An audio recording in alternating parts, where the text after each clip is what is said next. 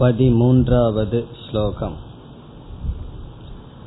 सर्वकर्माणि मनसा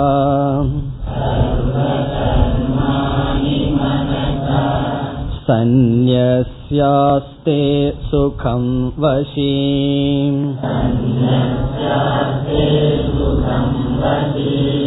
नवद्वारे पुरे देहि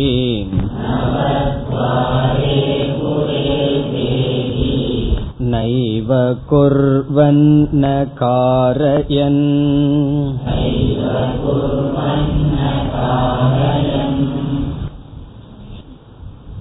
கர்மயோகத்தை பகவான் பேசியதற்கு பிறகு இந்த பதிமூன்றாவது ஸ்லோகத்தில் ஞானத்தை அடைந்தவனுக்கும் தீவிரமான வைராகியத்தை உடையவனுக்கும் சந்நியாசத்தில் அதிகாரம் இருக்கின்றது என்ற கருத்தை பேசுகின்றார்.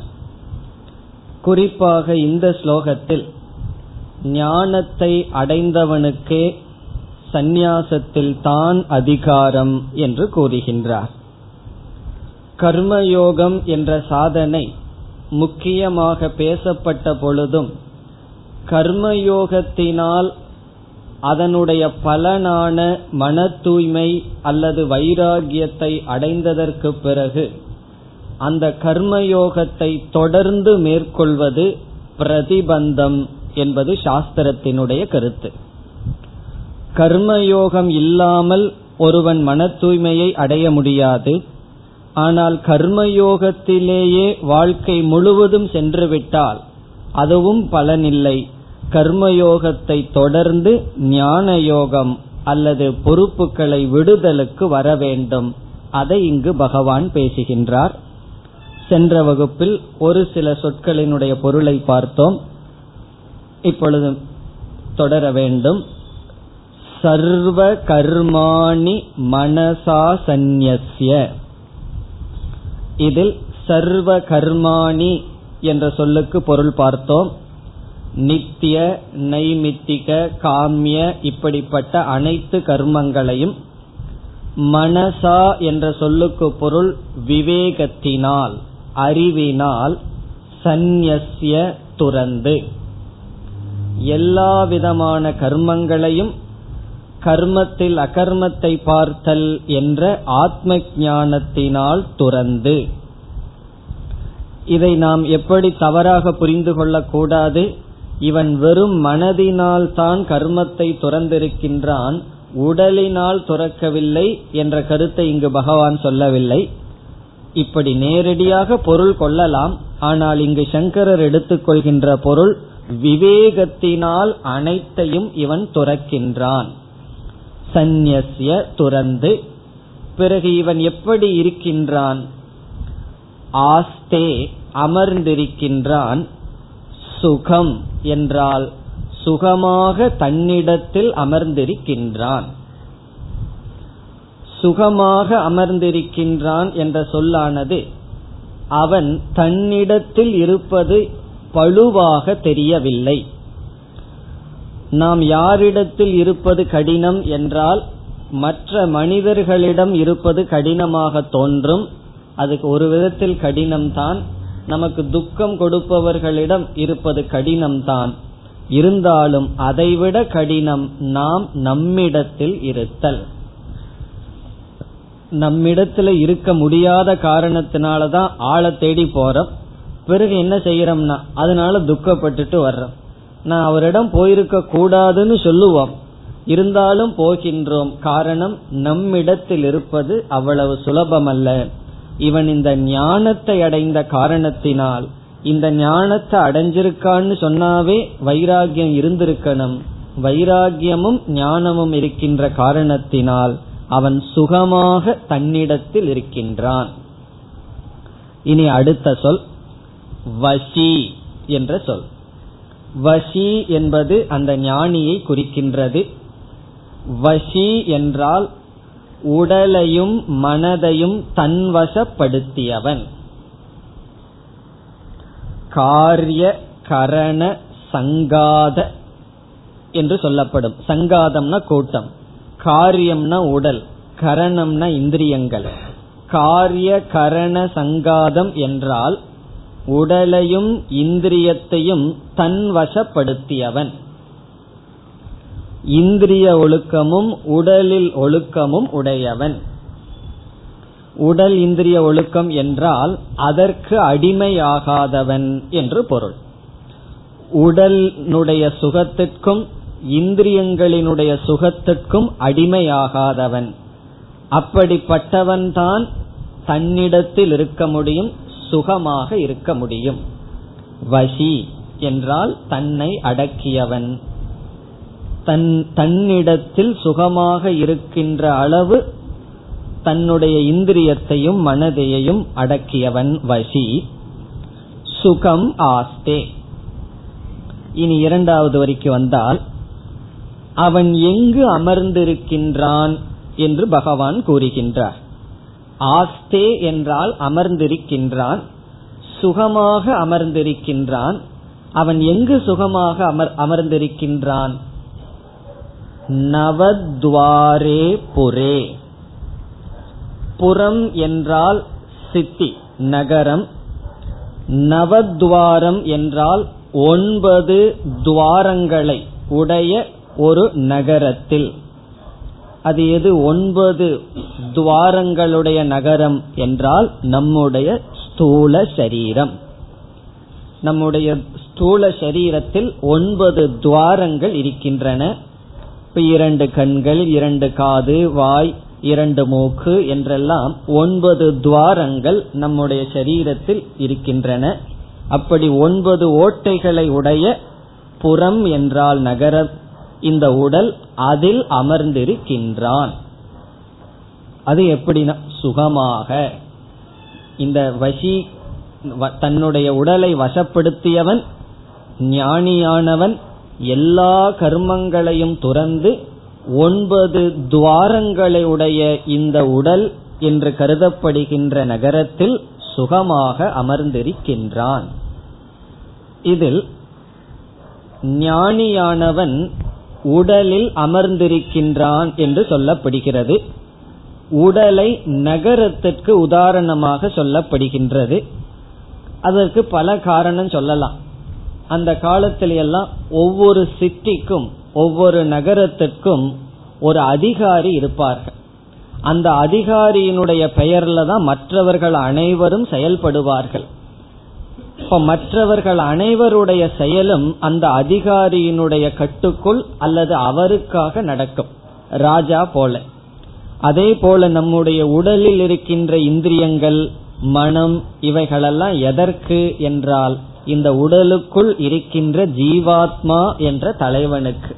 இப்போ உடல்ல ஒரு தலைவன் போல நகரத்தில் ஒரு தலைவன் போல இது உடல் நகரத்திற்கு சாஸ்திரத்தில் உதாரணமாக சொல்லப்படுகிறது. இதை படித்தவுடன் நமக்கு ஒரு சந்தேகம் வரலாம். ஞானி வந்து உடலில் அமர்ந்திருக்கின்றான் என்று சொன்னால் அஜானிகள் எங்கு அமர்ந்திருக்கிறார்கள்? அவர்கள் வேற எங்காவது உட்கார்ந்திருக்கிறார்களா? என்றால் அவர்களும் உடலில் தானே இருக்கிறார்கள். பிறகு எதற்கு பகவான் ஞானி உடலில் அமர்ந்திருக்கின்றான்? ஒன்பது துவாரத்தையுடைய உடலில் சுகமாக அமர்ந்திருக்கின்றான் ஞானி. அஜானி துக்கமா அமர்ந்திருக்கின்றான். அதே உடலில் ஞானி சுகமாக அமர்ந்திருக்கின்றான்.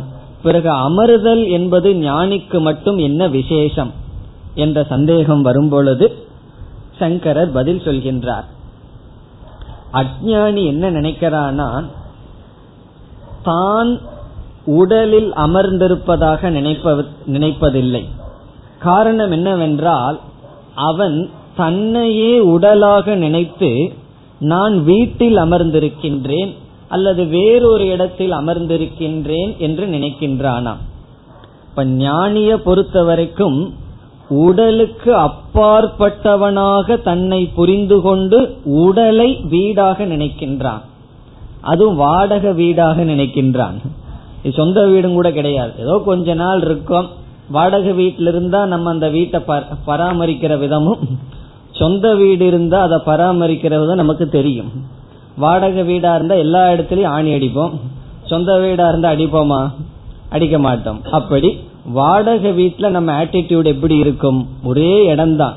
அப்படி ஞானி வந்து தன்னுடைய உடலை வீடாக நினைத்து அதுவும் வாடகை வீடாக நினைத்து இருக்கின்றான். அஜானிக்கு உடலே நான்கிற காரணத்தினால் அவன் உடலில் இருக்கின்றேன்னு நினைக்க மாட்டானா. அவன் எங்க ஆஸ்தே? கேகே அப்படிங்கிறார் சங்கரர். கேகேனா வீட்டில். நான் வீட்டில் இருக்கேன் காட்டில் இருக்கேன் ஏதோ ஒரு இடத்தில் அவன் இருப்பதாக நினைக்கின்றான். ஆனா ஞானி தான் இந்த வீட்டில் இந்த உடலில் நான் இருக்கின்றேன் என்று நினைக்கின்றான். அந்த ஆட்டிடியூடு நமக்கு வரணும். இந்த உடலே ஒரு வீடுன்னு சொன்னா அதுக்கு எதுக்கு இனி ஒரு சொந்த வீடு? அதுக்கு எதுக்கு இனி ஒரு வீடு? இந்த ஏற்கனவே ஒரு வீட்டில இருந்துட்டு கஷ்டப்பட்டு இருக்கோம். இனி இந்த வீட்டுக்கு ஒரு வீடு தேவையா? என்றெல்லாம் அது அப்படியே பந்தம் போயிட்டே இருக்கு. ஞானி என்ன நினைக்கின்றான்? இந்த உடலே ஒரு வீடு அதில் இருப்பதாக நினைக்கின்றான். நவத்வாரே புரே ஒன்பது துவாரத்தையுடைய நகரமான வீட்டில் ஞானியானவன் சுகமாக இருக்கின்றான். இனி அடுத்த சொல் தேகி. தேகி என்ற சொல்லும் இங்கு ஞானியை குறிக்கின்றது தேகத்தை உடையவன். அவனும் தேகி அஜானி தேகிதானே ஞானியும் தேகிதான்னு சொன்னா ஞானி தேகத்தை உடையவனாக நினைக்கின்றான். அஜானி தான் தேகியாக நினைக்கின்றான். இந்த உடல் நான் நினைக்கின்றான். இந்த உடலை உடையவன் என்று நினைக்கின்றான். இந்த ரெண்டுக்கு வித்தியாசம் இருக்கு. உடலை நான் நினைக்கிறதுக்கும் உடலை நான் உடையவன் என்னிடம் கொடுக்கப்பட்டுள்ள கருவி என்று நினைப்பதற்கும் பெரிய வித்தியாசம் இருக்கின்றது. நம்ம ஒரு நாயை வளர்க்கிறோம் அது என்னுடையது அப்படின்னு நினைக்கிறதுக்கும் அதுவே நான் நினைக்கிறதுக்கு எவ்வளவு வித்தியாசம் இருக்கோ அவ்வளவு வித்தியாசம் இருக்கு. அப்படி நம்ம நினைக்க மாட்டோம் அல்லவா? சாதாரணமா. மனசு நல்லா இருக்கும் போது அப்படி இந்த உடலே நான் நினைச்சா அது ஒன்று. உடல் எனக்கு கொடுக்கப்பட்டிருக்கின்றது என்று ஞானி நினைக்கின்றான். ஆகவே தேகியானவன் வசி வசம் செய்தவன் அந்த தேகத்தை தன்வசம் வைத்தவன் எல்லா கர்மங்களையும் விவேகத்தினால் துறந்து ஒன்பது துவாரத்தையுடைய இந்த உடலில் சுகமாக வீற்றிருக்கின்றான். பிறகு கடைசி பகுதியில பகவான் ஒரு முக்கியமான காரியத்து ஒரு கருத்தை சொல்றார். அந்த வீட்டில இருந்துட்டு என்ன செய்கின்றான் ஞானி? அவரவர்கள் அவரவர்களுடைய இருப்பிடத்தில் இருக்கிறார்கள். இருந்துட்டு சும்மாவா இருக்கார்கள். ஏதோ பண்றாங்கல்லவா? அப்படி ஞானி இந்த உடலில் இருந்து கொண்டு என்ன செய்து கொண்டிருக்கின்றான்? இங்க பகவான் சொல்றார் அவன் என்ன செய்து கொண்டு இல்லை அப்படின்னு சொல்றார். அவன் என்ன செய்து கொண்டு இல்லையாம்? நைவ குர்வன் ந காரையன். குர்வன் என்றால் ஏதாவது ஒரு ஒரு செயலை செய்து கொண்டு இருப்பதற்கு பேர் குர்வன். நைவ குர்வன் என்றால் அவன் ஒன்றும் செய்வதில்லை. அவன் ஒன்றும் செய்வதில்லை. ந காரையன். என்றால் அவன் ஒன்றும் செய்விப்பதில்லை. அவன் ஒன்றும் செய்வதில்லை. ந குர்வன் ந காரையன். காரையன் என்றால் செய்வித்தல். படன் என்றால் படித்தல். பாடையன் என்றால் படிப்பு வைத்தல். இப்ப நம்மளாக ஒன்னு எடுத்து படிச்சோம்னா அது படித்தல். நம்ம குழந்தைகளை படிக்க வச்சோம் அப்படின்னு சொன்னா அது பாடையன். படிக்க வைத்தல். இப்ப சாஸ்திரத்துல ரெண்டு விதமான கருத்திருத்துவம் பேசப்படுகின்றது கர்த்திருவம்னா செய்தல். ஒன்று கர்த்தா. அவனாக ஒரு காரியத்தை செய்தால் அவன் கர்த்தா என்று சொல்லப்படுகிறது. அவன் ஒரு காரியத்தை இனியொருவர் மூலமாக செய்வித்தால் அந்த கர்த்தாவுக்கு ஹேது கர்த்தா என்று பெயர்.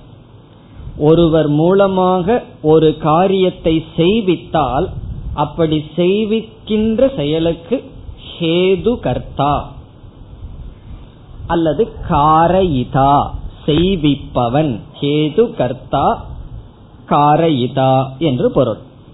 இப்ப இந்த ஞானி என்ன செய்கிறானா அவனும் எதுவும் செய்வதில்லை அவன் மற்றவர்களை செய்விப்பதும் இல்லை. செய்ய தூண்டுவதும் இல்லை. அவனும் செய்வதில்லை அவன் செய்ய தூண்டுவதும் இல்லை. அப்ப என்ன பண்றான்னா பேசாம உடல்ல அமர்ந்து கொண்டு இருக்கின்றான். அவனுக்கு ஆசனம் இருப்பிடமே என்னன்னா இந்த உடல். இந்த உடலில் அமர்ந்து கொண்டு தானும் ஒன்றும் செய்யாமல் மற்றவர்களை செயலில் தூண்டாமலும் இருக்கின்றான். இதனுடைய பொருள் என்ன? இதனுடைய தாத்பரியம் என்னவென்றால் ஞானி ஒன்றுமே செய்ய மாட்டான்னு சொன்னா அவன் சாப்பிட மாட்டானா சிந்திக்க மாட்டானா பேச மாட்டானான் சந்தேகம் வரலாம். எந்த ஒரு பெரிய ப்ராஜெக்ட் இருக்காது அப்படின்னு அர்த்தம். ஒரு திட்டமிட்டு இதை செய்யலாம் அதை செய்யலாம் என்றெல்லாம் அவனுக்கு இருக்காது. காரணம் என்னன்னு சொன்னா ஒரு பெரிய ஒரு பொறுப்பை எடுத்துக்கொண்டு திட்டமிட்டு செயல்படணும்னு சொன்னா அதனால் ஒரு பலன் நமக்கு வர வேண்டியது இருக்கலாம். அல்லது பல காரணங்கள் இருக்கின்றது. அந்த அகங்காரம் இருக்கும். அல்லது அப்படி செய்வதற்கு காரணம் தன்னிடத்தில் அவனிடம் இருக்க முடியாத சூழ்நிலை மனநிலை இப்படியெல்லாம் இருக்கும். ஆகவே நைவ குருவன் என்றால் எந்த விதமான யஜ்யம் யாகங்கள் இப்படிப்பட்ட பெரிய சங்கல்ப பூர்ணமான கர்மத்தில் ஈடுபடுவதில்லை. அப்ப சாதாரணமா இந்த சரீரத்தை பாதுகாக்கின்ற செயலை மட்டும் செய்து கொண்டு இருக்கின்றான் என்பது பொருள். அது வந்து செயல்ல வராது. பிராரப்தத்தினால கிடைக்கப்பட்ட ஆயுள கழிப்பதற்கு இந்த உடலை பாதுகாத்தும் பிறகு வந்து வேற ஏதாவது கர்மம் இருந்ததுன்னு சொன்னா அவன் ஞான நிஷ்டைக்காக என்ன செய்யணுமோ அதை செய்து கொண்டு இருப்பான். ஜபம் முதலிய செயல்கள் அல்லது சாஸ்திரம் படித்தல் போதித்தல் என்று அவனுடைய செயல்கள் வந்து சங்கல்ப பூர்ணமாக பூர்வமாக இருக்காது. அது ஒன்று. அல்லது கர்த்திருவம் அவனிடம் கிடையாது. என் பெரிதாக ஒன்றையும் அவன் செய்து கொண்டு இருக்க மாட்டான். இதெல்லாம் சந்நியாசியான ஞானிய பற்றி பேசுறோம். இப்ப ஜனகர் முதலிய ஞானியை நம்ம எடுத்துட்டோம்னு சொன்னா அவர்கள் ஏதோன்னு செய்து கொண்டு இருப்பார்கள். அதை நம்ம படிச்சிருக்கோம் லோக சங்கிரகார்த்தம் என்று. இப்போ ஒரு ஞானியினுடைய பிராரப்தம் சந்நியாசியாக இருந்தால் இந்த ஸ்லோகம் பொருந்தும். அந்த ஞானி வந்து கிரகஸ்தனாக இருந்து கொண்டால் பிறகு அவன் வந்து பாதித கர்ம என்று சொல்வோம். அவன் செய்கின்றான் உலக நன்மைக்காக அகங்காரம் இல்லாமல் என்று புரிந்து கொள்ள வேண்டும். ஒன்றை ஞானி துறந்திருக்கின்றான் கர்த்திருவத்தை தான் செய்வதை துறந்துள்ளான். இனி இரண்டாவது என்னவென்றால் காரை திருத்துவம் அல்லது ஹேது கருத்திருத்துவம். பல சமயங்கள்ல இந்த தவறை நாம் செய்வோம். குறிப்பா வயதாயிடுதுன்னு வச்சுக்குவோமே. நம்ம உடல்ல இந்திரியங்கள் பலமா இருக்கும் போது நம்ம கருமங்களை செய்து கொண்டே இருப்போம். வயதான காலத்துல கண்ணு சரியா தெரியாது காது சரியா கேட்காது கை காலெல்லாம் முன்ன மாதிரி வேகமா ஓடாது. ஆனா என்னன்னா மனசு ரொம்ப வேகமாயிடுது. வயசாக உடம்புக்கு வயசாயிடுதே தவிர மனசுக்கு வயசாகல. ஒருவரிடம் நான் கேட்டேன் உங்க அப்பாவுக்கு என்ன வயசுன்னு? அவர் பதில் சொன்னார் எங்க அப்பாவோட உடம்புக்கு அறுபத்தஞ்சு அவருடைய மனசுக்கு முப்பது அப்படின்னு சொன்னார். காரணம் என்னன்னா இனியும் கார் எடுக்கணுங்கிறார் அவரே ஓட்டிட்டு போகணுங்கிறார் அந்த முப்பது வயசு வேகம் போகல அப்படின்னு சொன்னார்.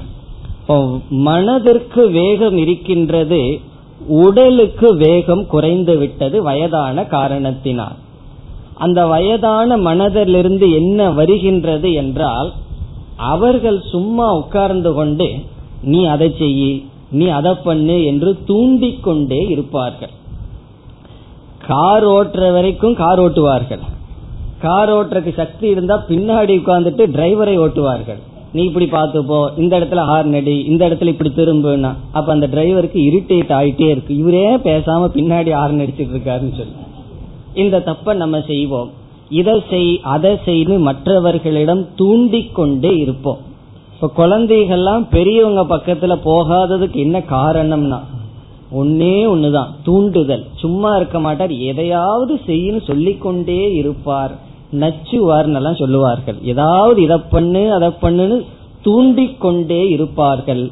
இது ஒரு பல பலகீனம் நம்முடைய மனதில் இருப்பது. நம்ம இப்ப சிரிச்சிருவோம். பெருசான இதே தான் செய்வோம். பெரியவங்களை பார்த்து அப்படி சொல்லிடுவோம் வயசாயிடுது சும்மா இருக்காம ஏதாவது செய்ய செய்யன்னு சொல்லிட்டு இருக்காருன்னு. அதையவே நம்ம பேரன்னு சொல்ல போறோம் பெருசானா. காரணம் என்னன்னா இத புரிஞ்சுக்கல இதுக்காக முயற்சி செய்யவில்லை என்றால் இந்த குணம் நமக்கு வந்துவிடும். என்ன செய்யணும்னா ஒரு காரியத்தை நம்மால செய்ய முடியவில்லை என்றால் மற்றவர்களிடம் செய்ய சொல்லக்கூடாது. தூண்டுதல் செய்யக்கூடாது. ஒருவரை பார்த்து இதை செய்ய அதை செய்யுன்னு நம்ம தூண்டிக்கொண்டே இருக்க கூடாது முதல்ல ஏதோ ரெஸ்பெக்டுக்காக ரெண்டு முறை செய்வார்கள். அதுக்கப்புறம் வேற வழி இல்லைன்னா தலையில் அடிச்சுட்டு செய்வார்கள். அதுக்கப்புறம் சென்று விடுவார்கள். நம்மளிடம் இருக்கின்ற பய ஒரு பெரிய பலகீனம் காரைய திருத்துவம் ஏவி விடுதல் ஏவுதல் என்று சொல்வது. அது வந்து எப்ப வரும்னு சொன்னா பணம் எல்லாம் வந்துடுதுன்னு சொன்னா சின்ன வயசுலயே அது வந்துடும் நீ அதை செய்ய அதை செய்யன்னு சொல்லி. அல்லது உடலில் பலகீனம் வந்துவிட்டால் அந்த கர்த்திருவம் அப்படி நடக்கின்றது. காரைய திருத்துவமாக அந்த கர்த்திருவம் மாறுகின்றது. அதுவும் ஞானி செய்வதில்லை. இப்ப இவர் எல்லாத்தையும் திறந்துட்டு மற்றவங்களை துறக்க விட மாட்டார். மற்றவங்க என்ன பண்ணுவார்? இதை செய்ய அதை செய்யும் சொல்லிட்டு இருந்தா அது முரண்பாடு. அதை இவர் செய்வதில்லை. தானும் கர்மத்தை செய்வதில்லை. மற்றவர்களையும் செய்ய தூண்டுவது இல்லை. இது ஒரு முக்கியமான பாடம். அதனால நம்ம யாரையாவது தூண்டிட்டு இருந்தோம்னு சொன்னா என்ன செய்யணும்? தூண்டுதலை விட வேண்டும். மற்றவர்களை செய் என்று எப்பொழுதும் சொல்லக்கூடாது. சொன்னா செய்யறாரே அப்படிங்கிறதுக்காக சொல்லக்கூடாது. சொன்னா செய்யலாம். இருந்தாலும் மற்றவர்களை ஏவுதல் என்பது செய்யக்கூடாத ஒரு காரியம். அதையும் ஞானி செய்யாமல். இப்ப தானும் ஒன்றும் செய்வதில்லை. மற்றவர்களை செயலில் தூண்டுவதும் இல்லை. இவ்விதம் உடலில் அமர்ந்திருக்கின்றான். இப்ப ஞானி எப்படி அமர்ந்திருக்கின்றானாம் தன்னுடைய உடலைக்குள் தான் உடலுக்குள் அமர்ந்திருக்கின்றேன் என்ற அறிவினால் எதையும் செய்யாமல் மற்றவர்களை செய்விக்காமல் மற்றவர்களை செயலில் தூண்டாமல் அவன் உடலையும் மனதையும் அடக்கி சுகமாக தன்னிடத்தில் இருக்கின்றான். அதனாலதான் என்னமோ சங்கராச்சாரியார் இந்த ஸ்லோகத்தை முக்கியமா நினைச்சு பல இடங்கள்ல இதை அவர் வந்து கோட் பண்ணுவார். எடுத்து எடுத்து இந்த ஸ்லோகத்தை காட்டுவார். எதற்காக இதை காட்டுறாருன்னு சொன்னா ஞானியானவன் சந்நியாசத்திற்கு தகுதியை உடையவன் அவன் இவ்விதம் உடலில் வசித்து வருகின்றான் என்று இந்த ஸ்லோகத்தில் மீண்டும் பகவான் சந்நியாசத்தை பற்றி கூறி ஞானிக்கு ஞானமே சந்நியாசத்துக்கு தகுதியை கொடுக்கின்றது என்று கூறுகிறார். நம்ம பார்த்தோம் ஒவ்வொரு கர்மத்திற்கும் அதிகாரம் வேணும்னு சொன்னா எத்தனையோ அதிகாரம் இருக்கின்றது. நீ இப்படிப்பட்டவனாக இருந்தா தான் இந்த கர்மத்திற்கு அதிகாரம்னு சொல்லி அப்படி சாஸ்திரத்துல சந்நியாசமும் விகிக்கப்பட்டிருக்கிறது. அப்ப அந்த சந்நியாசத்துக்கு யார் அதிகாரி என்ற சந்தேகம் வரும் பொழுது இந்த ஸ்லோகத்தில் பகவான் கூறுகிறார் ஞானம் வந்துவிட்டால் அவன் அதிகாரி. எதற்கு சந்நியாசம்? ஞான நிஷ்டைக்காக அல்லது ஞானத்தினுடைய பலன் சந்நியாசம் என்று கூறுகின்றார்.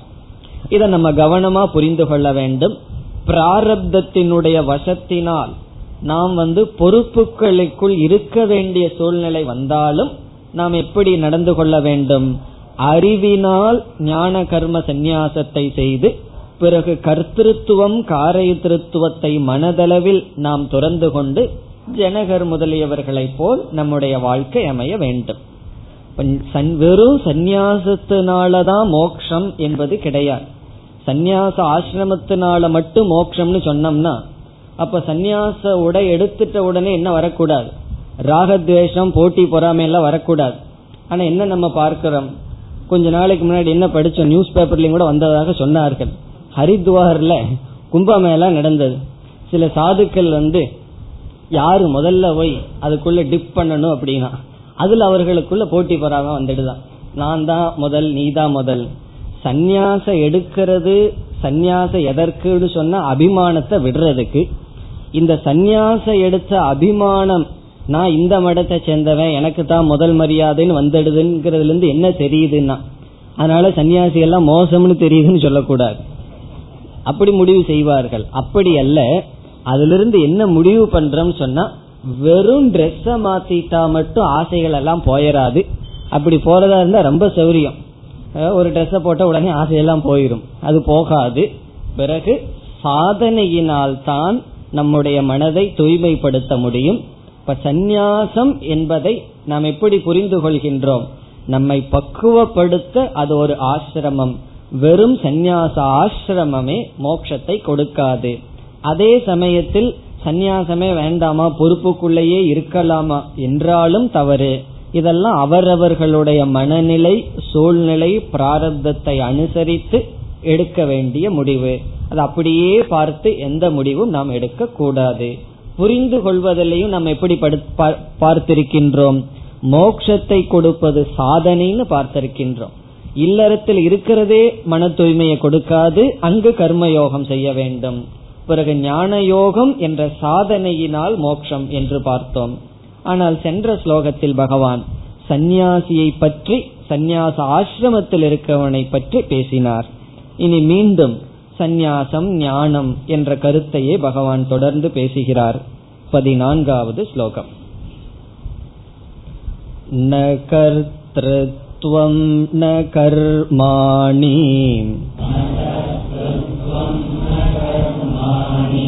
लोकस्य सृजति प्रभुः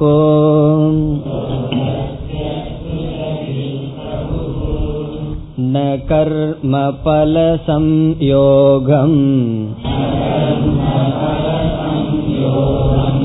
स्वभावस्तु प्रवर्तते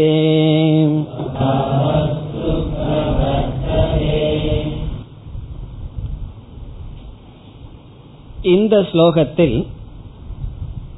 நைவ குர்வன் ந காரயன் என்று சென்ற ஸ்லோகத்தில் சொன்ன கருத்து விளக்கப்படுகின்றது. நைவ குர்வன் ந காரயன் என்றால் என்ன? ஞானி ஒன்றையும் செய்யாமல் ஒன்றையும் செய்விக்காமலும் இருக்கின்றான் என்று சொல்லப்பட்டது. கர்த்திருவமும் காரயித்திருவமும் ஞானியிடத்தில் இல்லை என்ற சொல்லப்பட்ட கருத்து இந்த ஸ்லோகத்தில் விளக்கப்படுகின்றது. யாது காரணத்தினால் ஞானிக்கு கர்த்திருவமும் காரயித்திருவமும் இல்லை என்ற கேள்விக்கு இங்கு பதில் வருகின்றது. இப்ப ஞானி என்ன சொன்ன எப்படி இருக்கின்றான் உடலில்? தானும் ஒன்னும் செய்வதில்லை. மற்றவர்களையும் செய்விப்பதில்லை. எதனால்? ஞானியினால மட்டும் அப்படியே இருக்க முடிகிறது. நம்மால அப்படி இருக்க முடியலையே. ஒன்னா நான் எதையாவது செஞ்சிட்டு இருக்கணும் அப்படி இல்லை அப்படின்னா யாரையாவது செய்ய வச்சுட்டு வேடிக்கை பார்த்துட்டு இருக்கணும் இப்படித்தானே என்னால் இருக்க முடிகிறது. என்னால் சும்மா இருக்க முடியவில்லையே. அதுக்கு என்ன காரணம்? ஞானியினால் மட்டும் எப்படி தானும் ஒன்னும் செய்யாம மற்றவர்களையும் செய்விக்காமலும் இருக்க முடிகிறது. அதற்கு பதில் இங்கு வருகின்றது. அதற்கு பதில் வந்து ஒரு விசித்திரமான பதில பகவான் சொல்றார். இது எதுக்கு பதில் முதல்ல ஞாபகம் வச்சுக்கணும். கேள்வி மறந்து போயிடலையே என்ன கேள்வி? ஞானியினால் எப்படி சும்மா இருக்க முடிகிறது? மற்றவர்களையும் செயல்ல ஈடுபடுத்தாமல் இருக்க முடிகிறது. அதுக்கு ஒரு பெரிய சக்தி. சும்மா இருக்கிற மாதிரி சக்தி பெரிய விஷயம். அதாவது சின்ன குழந்தையா இருக்கும் போது செயல்படுறதுக்கு பழகணும். கையை நீட்டி காலை நீட்டி நகர்ந்து தவழ்ந்து இதெல்லாம் பழகணும் அல்லவா? அதுக்கப்புறம் பேசி பழகிறது வேற ஒண்ணு இருக்கு. இப்ப சிறு வயதுல செயல்படுறதுக்கு ரொம்ப முயற்சி பண்ணி பழகணும். வயதாக எதுக்கு பழகணும் தெரியுமோ? எதெல்லாம் பண்ணி பழகணுமோ அப்படி இல்லாம இருக்கிறதுக்கு பழகணும். பேசாம இருக்கிறதுக்கு பழகணும். அது பேசி பழகிறத விட நூறு மடங்கு கஷ்டம். முயற்சி பண்ணி பாருங்க தெரியும். பிறகு தேவையில்லாத காரியத்தை செய்யாம இருந்து பழகணும். அப்படி ஓல்ட் ஏஜில் என்ன ஆகும்னா நம்ம பிறந்த போது எப்படி இருந்தோமோ அந்த நிலைக்கு மீண்டும் மாறணும். அதுக்கும் முயற்சி பண்ணணும். அது சும்மா வந்துடாது அதுக்கு முயற்சி செய்தால்தான் வரும். இதுல செயல்படுறதுக்கு எப்படி முயற்சி செய்து அடையப்பட்டதோ அதே போல செயலை துறப்பதற்கும் அதிக முயற்சி தேவை. அது அவ்வளவு சுலபமா இயற்கையாக வராது. இங்கு அதற்கு பதில் பகவான் சொல்றார் ஞானிக்கு மட்டும் எப்படி அது சாத்தியமானது? அவரால் மட்டும் எப்படி செய்யாமலும் செய்விக்காமலும் இருக்க முடிகிறது? நம்ம ஏதோ பெரிய பதில் எதிர்பார்ப்போம். அதுக்கு பகவான் பதில் சொல்றார். பகவானுடைய பதில் ஆத்மாவினுடைய சொரூபம் செயல் செய்யாமலும் செயலில் தூண்டாமலும் இருக்கின்ற காரணத்தினால் ஞானி அப்படி இருக்கின்றான். தூண்டுவதும் இல்லை. நம்ம மனசுல ஆத்மா உட்கார்ந்துட்டு நீ இந்த பாவத்தை செய்யி நீ இந்த புண்ணியத்தை செய்யணும் தோன்றதில்லை அதே சமயத்துல ஆத்மாவும் ஒன்னு செய்வதில்லை. இப்ப ஆத்மாவினுடைய சொரூபம் கர்த்திருவம் காரியத்திருத்துவமாக இல்லாத காரணத்தினால் ஞானியும் அவ்விதம் இருக்கின்றான். இதுதான் பதில். இந்த பதில் எனக்கு திருப்தியா இல்லையே என்று நமக்கு தோன்றும். இது எப்படி புரிந்து கொண்டால் திருப்தியாக இருக்கும் என்றால் இப்ப அஜானிக்குள்ள என்ன இருக்கு? அஜானிக்குள்ளயும் ஆத்மா தான் இருக்கு. ஞானிக்குள்ள ஆத்மா இருக்குன்னு சொன்னா அஜானிக்குள்ளயும் ஆத்மா இருக்கு. அப்ப அஜானியினுடைய ஆத்மா ஏதாவது செஞ்சிட்டு இருக்கா ஞானியினுடைய ஆத்மா தான் செய்யாம இருக்கா? என்ற சந்தேகம் எல்லாம் வரும். அதை எப்படி புரிந்து கொள்ள வேண்டும் என்றால் ஞானியினுடைய ஆத்மாவும் ஒன்று செய்வதில்லை செய்விப்பதில்லை. அஜானிக்குள்ளேயும் இருக்கிற ஆத்மாவும் ஒன்றும் செய்வதில்லை செய்விப்பதில்லை.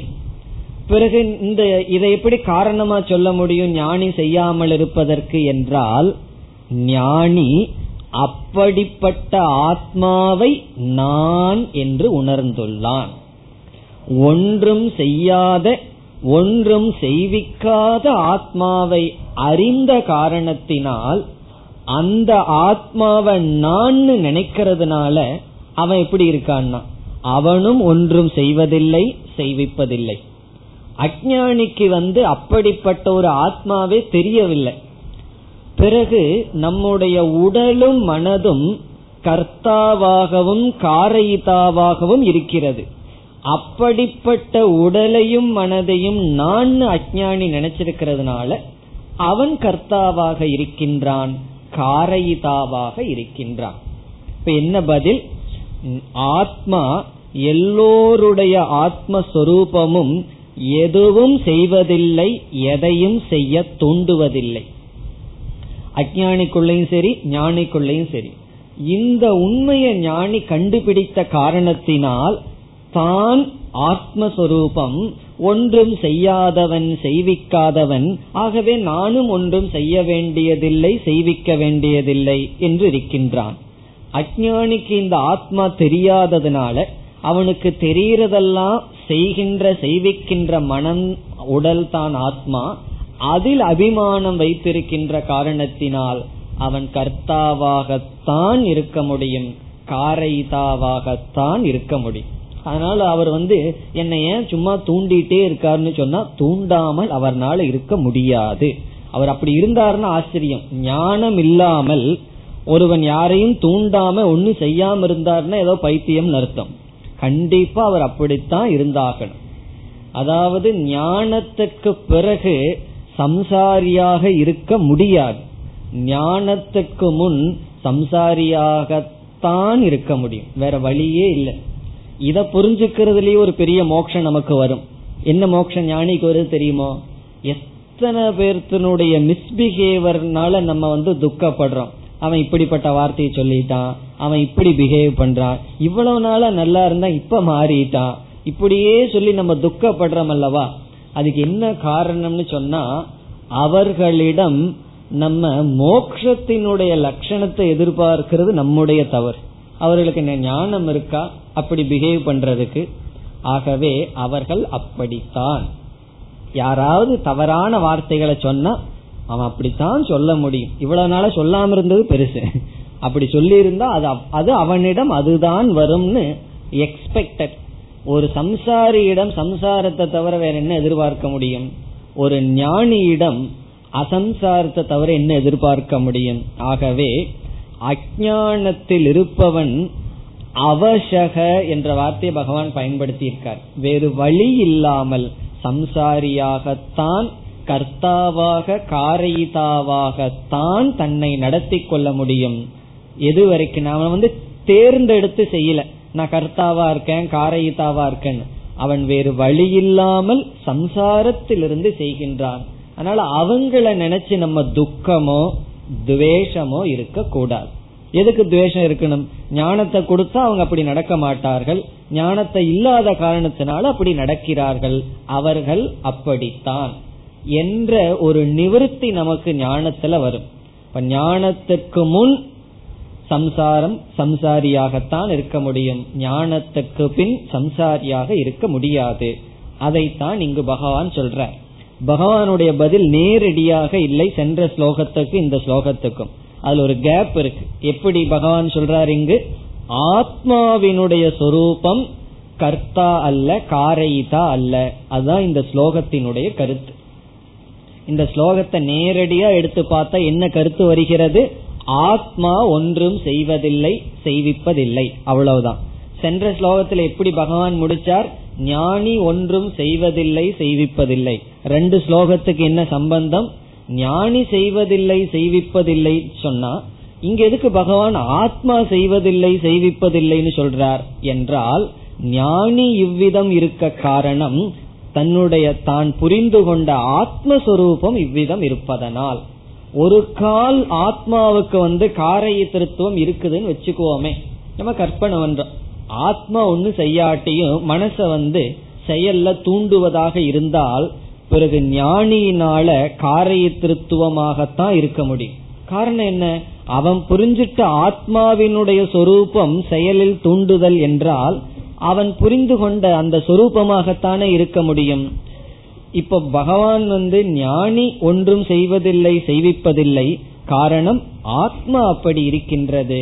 ஆனால் அஜானியினுடைய சொரூபம் அவ்விதம் இல்லை. அது ஆத்மா அஜானியினுடைய ஆத்மா விதம் இருந்த போதிலும் அதை அவன் அறியவில்லை என்று நாம் புரிந்து கொள்ள வேண்டும்.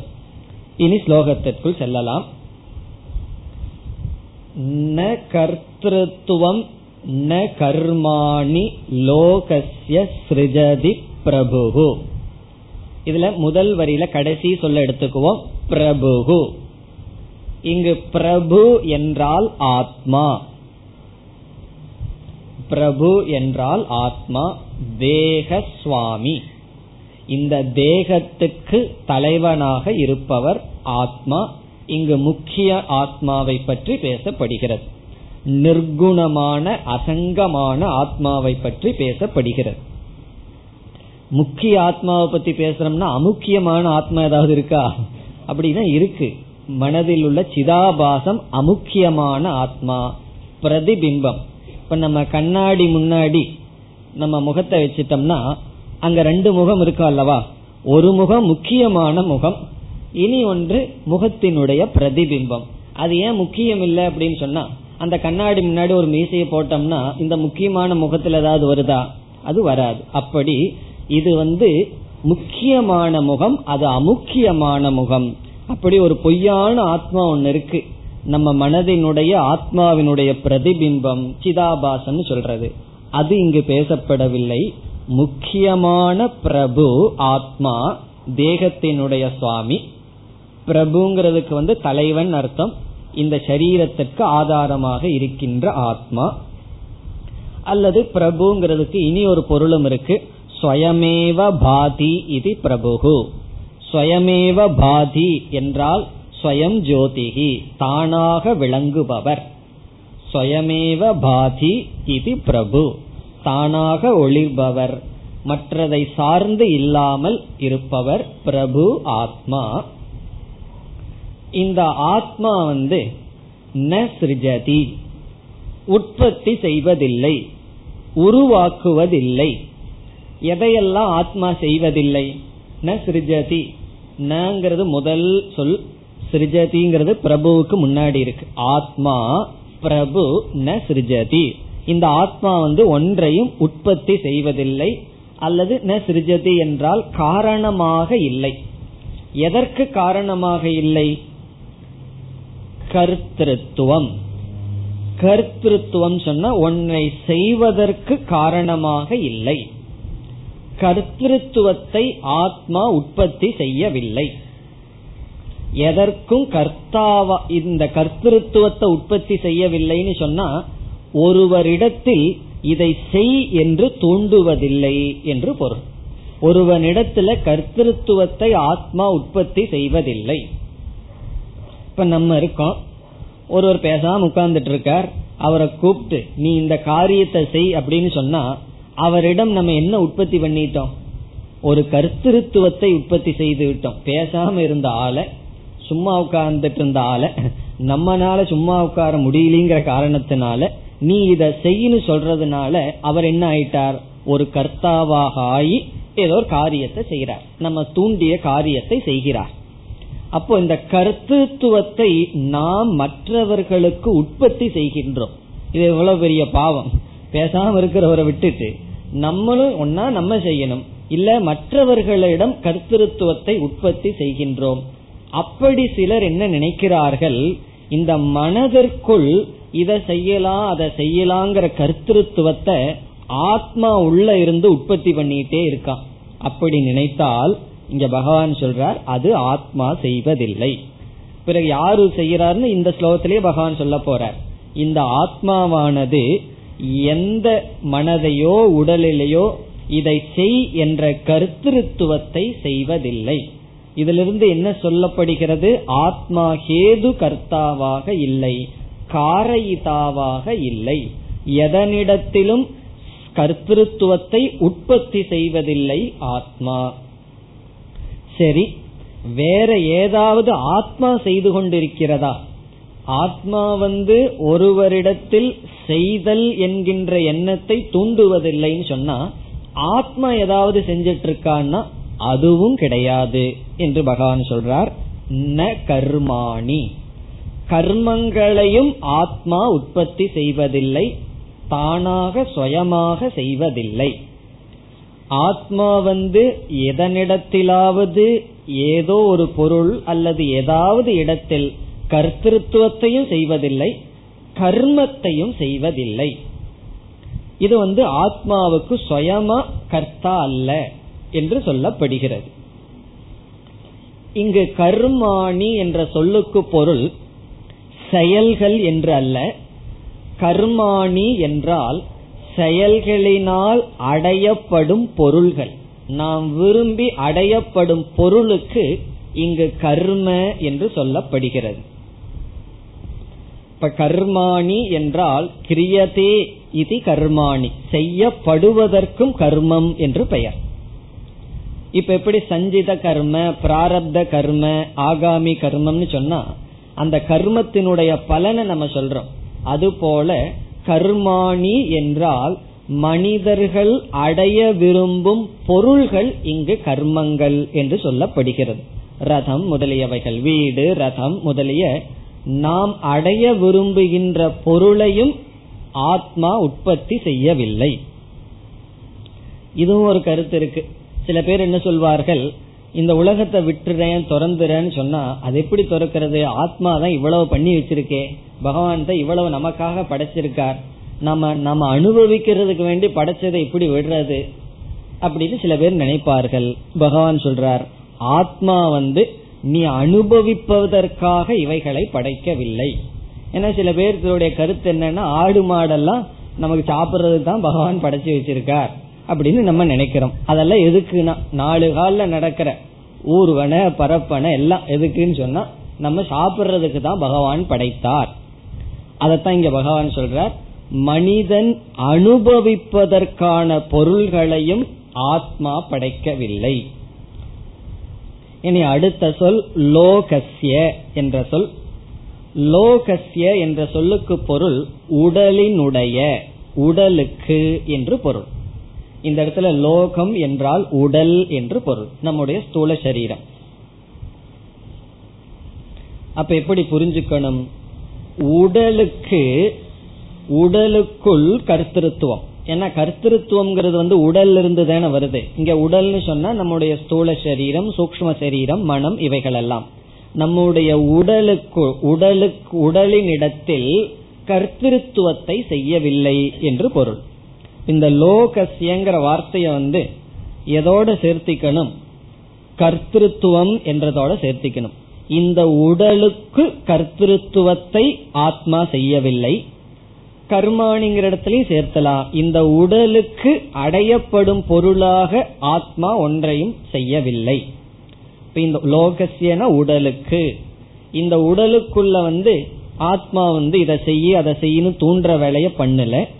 பிறகு இந்த உடலுக்கு அடையப்படுவதாக அனுபவிக்கப்படுவதான பொருளையும் ஆத்மா செய்யவில்லை. பிறகு மூன்றாவது வரியில இனி ஒரு காரியத்தையும் ஆத்மா செய்யலின்னு சொல்றார். முதல் வரியிலேயே ரெண்டு செய்யலின்னு சொல்லிட்டார். ஆத்மாவுக்கு கருத்திருத்துவம் கிடையாது காரயத்திருத்துவம் கிடையாதுன்னு சொல்லியாச்சு.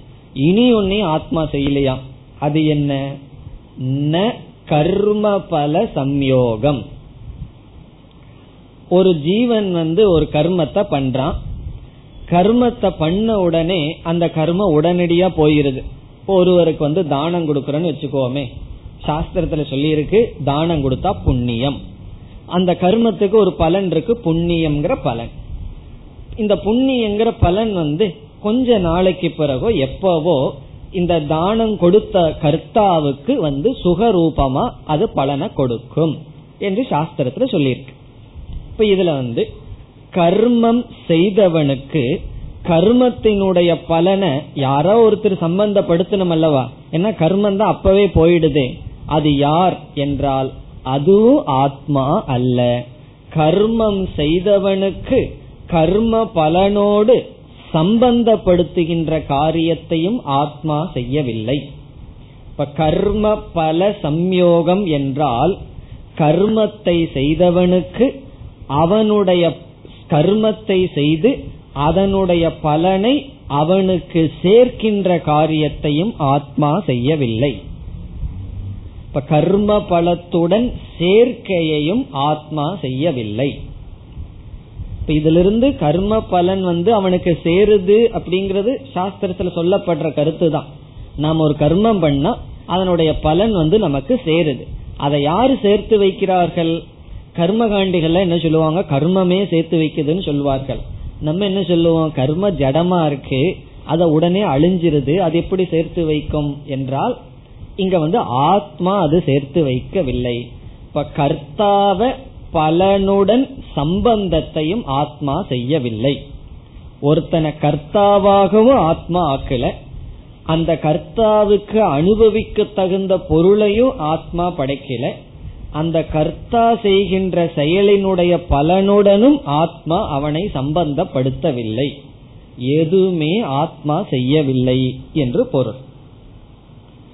பிறகு இதெல்லாம் யாரும் செய்யலினா இதெல்லாம் நடந்துட்டு இருக்கே இதையெல்லாம் யார் செய்வது? அதற்கு பதில் சொல்கின்றார் கடைசி வரியில் ஸ்வபாவஸ்து பிரவர்த்ததே. ஆத்மா வந்து இதை எதுவும் செய்யல. பிறகு இதெல்லாம் எப்படி நடந்து வருதாம்? பிரவர்த்ததேன்னு சொன்ன இவைகள் நடந்து வருகின்றன. யார் இவைகளை நடத்தி வருகிறார்கள்? இங்கு பகவான் சொல்கின்ற வார்த்தை ஸ்வபாவக.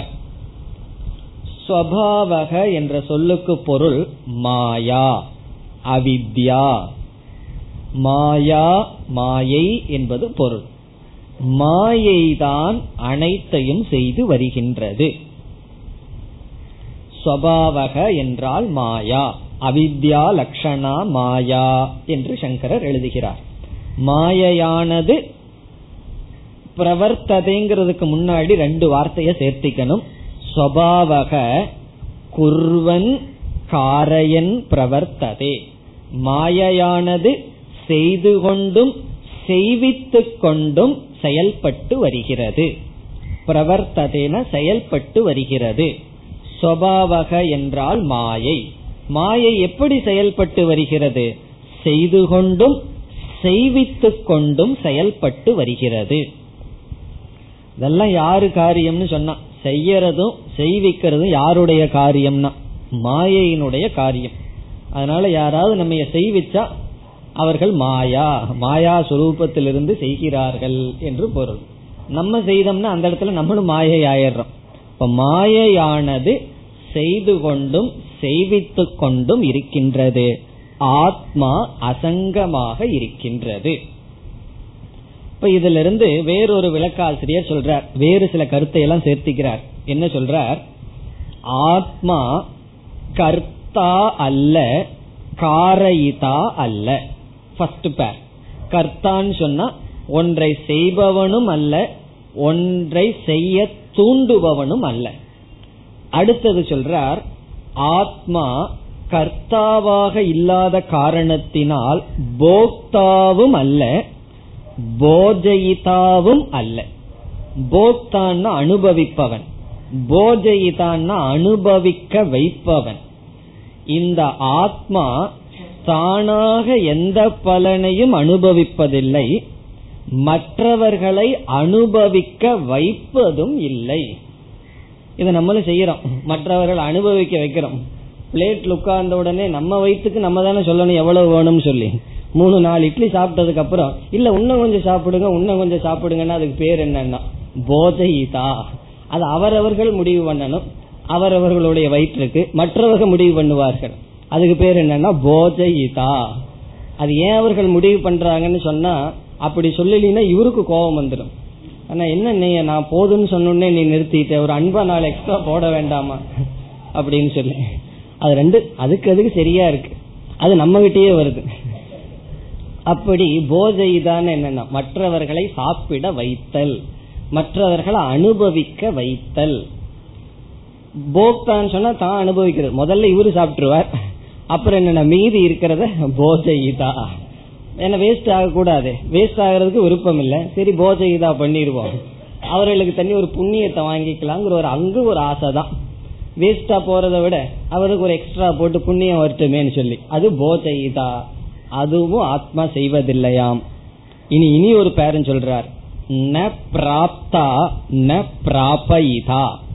ஆத்மா ஒன்றையும் அடைவதில்லை ஒன்றையும் அடைய வைப்பதில்லை. ந பிராப்தா அப்படின்னா அது ஒன்றையும் போய் அடையறதில்லை.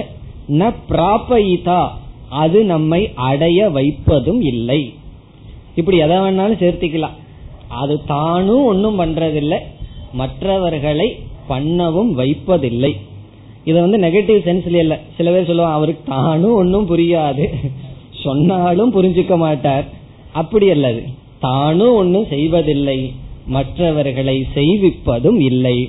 அகர்த்தா அபோக்தா அகர்த்தா அகாரயிதா அபோக்தா அபோஜயிதா அப்ராப்தா அப்ராபயிதா. இப்படி இந்த ஆத்மா வந்து அசங்க சொரூபமாக இருக்கின்றது. சுருக்கமா என்னன்னா ஆத்மா அகர்ம. அகர்ம சொரூபமாக இருக்கிறது. அகர்ம சொரூபம்னா ஞாபகம் வருதோ? எந்த அத்தியாயத்துல படிச்சோம்? அகர்மத்தில் அகர்மத்தை பார்த்தல்ங்கிற இடத்துல படிச்சோம். இது அகர்ம சுரூபமாக இருக்கிறது. இப்படிப்பட்ட அகர்ம சுரூபமாக இருக்கின்ற ஆத்மாவை நான் என்று உணர்ந்து கொண்ட காரணத்தினால் ஞானி அகர்மமாக இருக்கின்றான். அஜானி கர்மஸ்வரூபமா இருக்க? அதுக்கு காரணம் என்னன்னு சொன்னா இந்த ஆத்ம அறிவானது வரவில்லை. பிறகு அவனுக்கு என்ன வருது? அறிவு. செயல்பட்டு கொண்டிருக்கின்ற ஓய்வெடுக்கிற செயல் பிறகு செயல்படுகின்ற எல்லா செயலும் எது செய்கிறது? நம்முடைய உடல் மனம் செய்கின்றது. அப்படி செய்கின்ற அனாத்மாவை நான் நினைக்கிறதுனால அஜானிக்கு ரெஸ்டே கிடையாது. காரணம் என்ன? அவன் ரெஸ்ட் எடுக்கும் போதும் ஆக்டிவா தான் இருந்துட்டு இருக்கான். காரணம் என்ன? ரெஸ்ட் எடுத்துட்டு வந்து இவ்வளவு நேரம் ரெஸ்ட் எடுத்துன்னு அந்த செயலை தான் செய்ததாக கூறுவான். ஞானிக்கு வந்து ஆக்ஷன்கிறது கிடையாது. அவன் ஒரு பெரிய செயலில் இருந்த போதில். இப்ப ஞானி வந்து என்றும் செயல் செய்யாதவன் ஒரு கால் பிராரப்த வசத்துல உடல் மனது பெரிய செயலில் ஈடுபட்டிருந்தாலும் அஜானி அவன் சோம்பேறியா இருந்தாலும் அல்லது செயல் செய்தாலும் அவன் செயல் செய்பவன் தான். அவனுக்கு கருத்திருத்துவம் காரயித்திருத்துவம் இருக்கத்தான் செய்யும். இப்ப ஞானம் வர்ற வரைக்கும் என்ன செய்யலாம்? காரயித்திருத்துவம் இருக்கக்கூடாது இருக்கக்கூடாதுன்னு ஒரு வேல்யூ போல பயிற்சி பண்ணணும். ஞானம் வர்ற வரைக்கும். ஞானம் வந்ததுக்கு அப்புறம் அது இருக்காது அது வரைக்கும் இருக்கட்டுன்னு விட்டு விடக்கூடாது. ஞானம் வந்ததற்கு பிறகு காரயித்திருத்துவம் கருத்திருத்துவம் சுவாவமாக நீங்கிவிடும். அது வரைக்கும் வேல்யூ வேதாந்தத்திலேயே அப்படித்தான். எதெல்லாம் நம்ம வேல்யூவா சொல்லிட்டு இருப்போமோ அதெல்லாம் சுவாவமாக மாறுவது ஞானத்தினுடைய பலன். ஞானத்துக்கு முன்னாடி முயற்சி செய்து அது வந்து ஒரு நமக்கு வந்து அடைய வேண்டிய ஒரு பண்பு ஞானத்துக்கு பிறகு அவைகள் நம்மை வந்து அடைகின்ற ஒரு ஒரு அலங்காரத்தை போல. இப்ப ஞானியினுடைய சொரூபம் அகர்த்திருவம் அகாரயித்திருவம் காரணம் ஆத்மஸ்வரூபம் அவ்விதம் என்பது இந்த ஸ்லோகத்தின் சாரம். இனி அடுத்த ஸ்லோகத்துல பகவான் சொல்ல போறார் ஈஸ்வரனுக்கும் இதே கதிதான்னு சொல்ல போற. ஈஸ்வரனும் கர்த்தா அல்ல ஈஸ்வரனும் காரயிதா அல்ல. பிறகு மாயையினுடைய வேலை அது எப்படி கருத்திருத்துவத்தை காரயித்திருத்துவத்தை எல்லாம் செய்கின்றது என்ற சந்தேகமும் வரும். அதை அடுத்த வகுப்பில் பார்க்கலாம். ஓம் போர் நமத போர் நமிதம் போர் போர் पूर्णस्य पूर्णमादाय पूर्णमेवावशिष्यते ॐ शान्ति शान्ति शान्तिः